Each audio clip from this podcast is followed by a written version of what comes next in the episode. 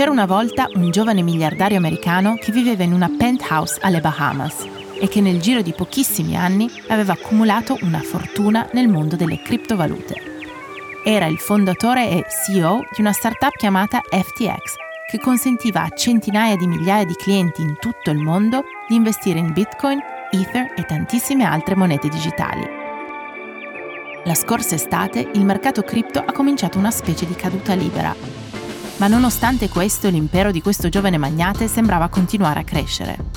Qualcuno lo aveva persino paragonato ad una versione moderna di John Pierpont Morgan, il leggendario finanziere americano a cavallo del diciannovesimo e ventesimo secolo e fondatore della più grande banca degli Stati Uniti. Qui, ad esempio, David Rubenstein nel suo show di Bloomberg gli chiede se questo paragone lo disturba.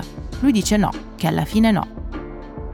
A novembre però, in una sola settimana, è crollato tutto. E ora Sam Bankman-Fried, o S B F come viene chiamato, non è più un miliardario e ha gli arresti domiciliari a casa dei suoi genitori in California. Le autorità americane lo accusano di aver portato avanti una delle più grandi frodi finanziarie nella storia degli Stati Uniti e rischia di essere condannato a più di cento anni in carcere. I suoi più stretti collaboratori, inclusa la sua ex compagna e il suo migliore amico, si sono dichiarati colpevoli e stanno collaborando con le autorità. Ecco, Sam Bankman-Fried ormai non viene più paragonato a J P Morgan. Il paragone che viene fatto sempre più spesso adesso è quello con Bernie Madoff, il finanziere americano che aveva orchestrato uno dei più grossi Ponzi scheme della storia. Benvenuti alla prima puntata di A tutto fintech. Oggi vi racconto la storia di S B F, del collasso di F T X e le ultime news sul caso. È una storia affascinante, piena di sorprese e di intrighi, ma è anche una lunga storia. E così la storia inizia oggi, ma finirà nella prossima puntata. Io sono Anna Irrera e questo è A tutto fintech, un podcast di Cora Media. Bisogna per forza partire dall'inizio, come per tutte le storie che si rispettino. Sam Bankman-Fried nasce a Stanford nel millenovecentonovantadue. È il figlio di due rinomati professori della Stanford Law School, la famosa facoltà di legge della Stanford University, vicino a San Francisco. A sedici anni partecipa al Canada U S A Math Camp, un programma estivo per studenti del liceo con un particolare talento per la matematica.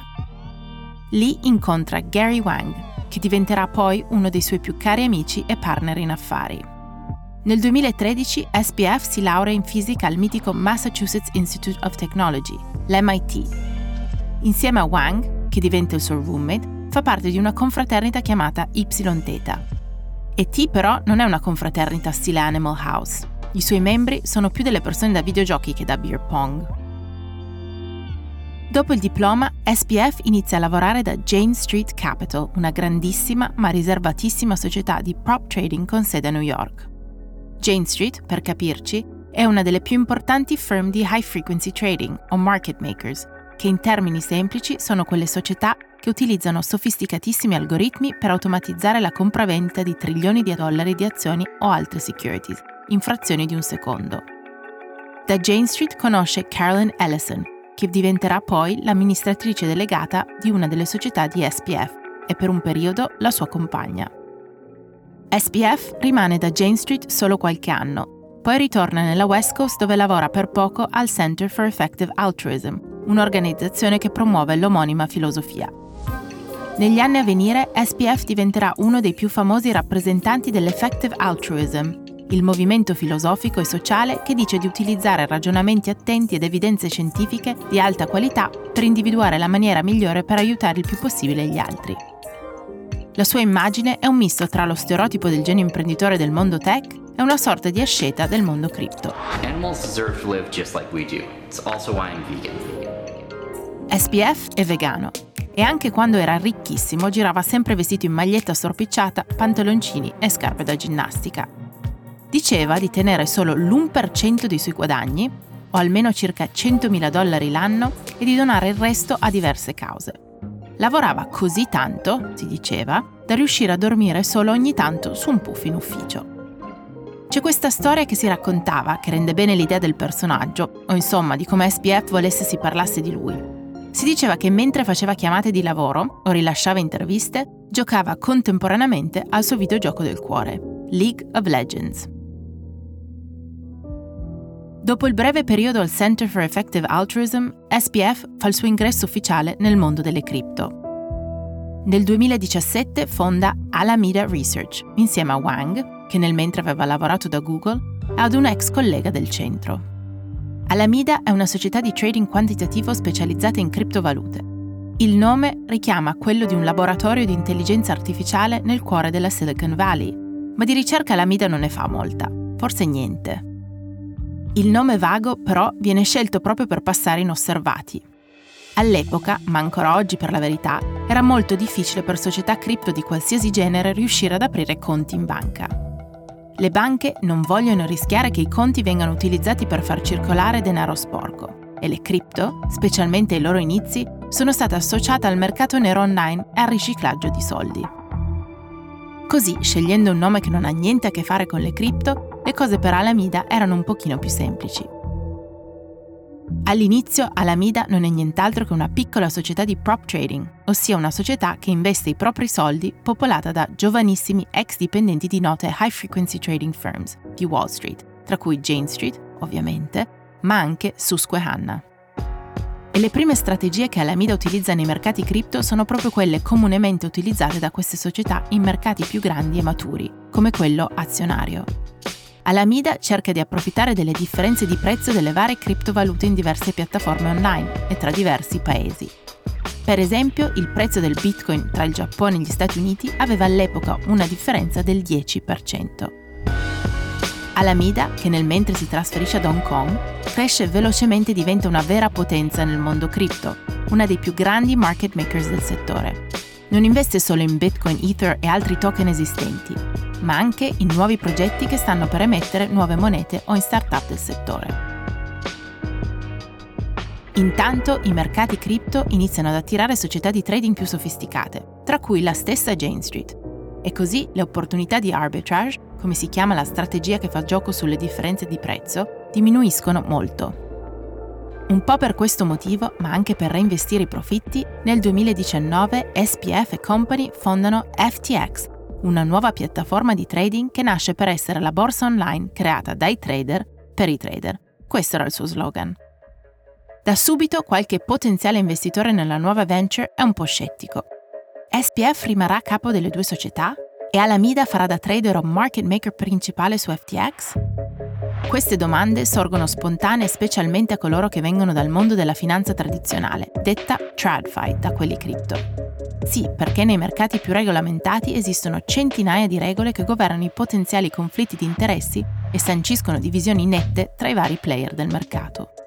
Per molti è rischioso che il C E O di una borsa online sia anche il proprietario del principale market maker su quella stessa borsa.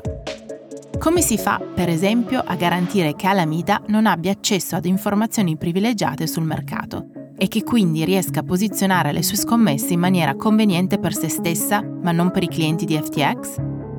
Queste e molte domande vengono borbottate per anni nel settore, ma non impediscono a F T X di esplodere e in pochissimo di diventare la seconda maggiore borsa cripto per volumi. In pochi criticano l'impero pubblicamente.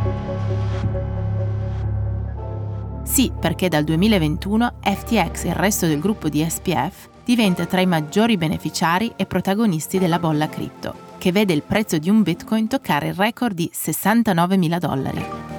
F T X incassa commissioni su ogni transazione che facilita e durante la bolla di transazioni ce ne sono tantissime.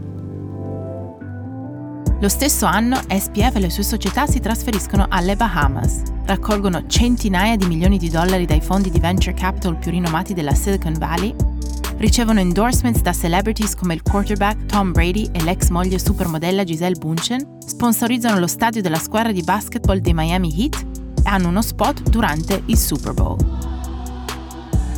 S P F e la sua testa di ricci scapigliati sono ovunque, sui palchi, vicino a Bill Clinton, in televisione, sulle copertine delle riviste, su grossi cartelloni pubblicitari. Sì, sempre in maglietto o felpa con il cappuccio perché voglio avere il più grande impatto globale per il bene, si legge su un cartellone con S P F. Sono in cripto perché condividiamo una passione per creare cambiamento positivo, si legge su quello con Gisele della stessa campagna. Sempre nel duemilaventuno S P F lascia la guida formale di Alameda e ne rimane però l'azionista maggioritario. Diventano co-C E O Caroline Ellison, classe del millenovecentonovantaquattro, e Sam Trabucco, un altro ex-trader con la passione per il poker e il blackjack. Alameda e F T X condividono un campus nelle Bahamas e si dice che i dipendenti, incluso S P F, Wang e Ellison, vivano insieme in grossi appartamenti sull'isola. F T X cresce fino ad avere un milione di utenti e viene valutata a trentadue miliardi di dollari dai suoi investitori, che includono il gigante giapponese SoftBank, il venture capital americano Sequoia Capital, il fondo di Singapore Temasek Holdings e l'Ontario Teachers Pension Plan Board, un fondo pensionistico per insegnanti dello Stato canadese dell'Ontario. S P F e le sue società diventano tra i principali investitori in startup cripto e non solo, investendo in oltre centodiciassette società e progetti solo dal duemilaventi al duemilaventidue. Tra queste, S P F prende una quota in Robinhood, la nota app di trading statunitense. Il patrimonio di S P F si ingigantisce. Per Bloomberg arriva a ventisei miliardi di dollari e il giovane magnate diventa uno dei principali donatori del Partito Democratico americano. Axios stima che nell'ultimo ciclo elettorale S P F abbia donato circa trentasette milioni di dollari a cause o a candidati del Partito Democratico, rendendolo il secondo maggior donatore del partito e il sesto maggiore di tutti i partiti. S P F è spesso a Washington D C. Fa lobbying per cambiare le regole sulla compravendita dei derivati, su come dovrebbero essere regolamentate le criptovalute e diventa uno dei principali portavoci di un'industria che sta crescendo in maniera esponenziale, ma che alla base ha ancora molti problemi. Però S P F sembra piacere a tutti. Sì, ok, ha una borsa di cripto offshore, ma tutti connotati per essere l'eroe della situazione. Un ragazzo americano di buona famiglia con un pedigree da perfetto tycoon della Silicon Valley con un tocco di Wall Street. Ma nel mondo cripto i dubbi sui potenziali conflitti di interesse tra le sue società rimangono e si fanno più forti, specialmente quando le cose per il mercato iniziano a deteriorare. Bene, questa è la storia dell'ascesa di S P F. E che i borbotti in privato, come vedremo la prossima settimana, a un certo punto cominciano a diventare sempre più forti. E per S P F la caduta sarà perfino più veloce della sua ascesa. A tutto fintech è un podcast di Cora News, prodotto da Cora Media e scritto da Anna Irrera, la cura editoriale di Francesca Milano, in redazione Simone Pieranni, la supervisione del suono e della musica è di Luca Micheli, la post-produzione e il montaggio sono di Filippo Mainardi, il producer è Alex Peverengo. Le fonti dei contributi audio sono indicate nella sinossi.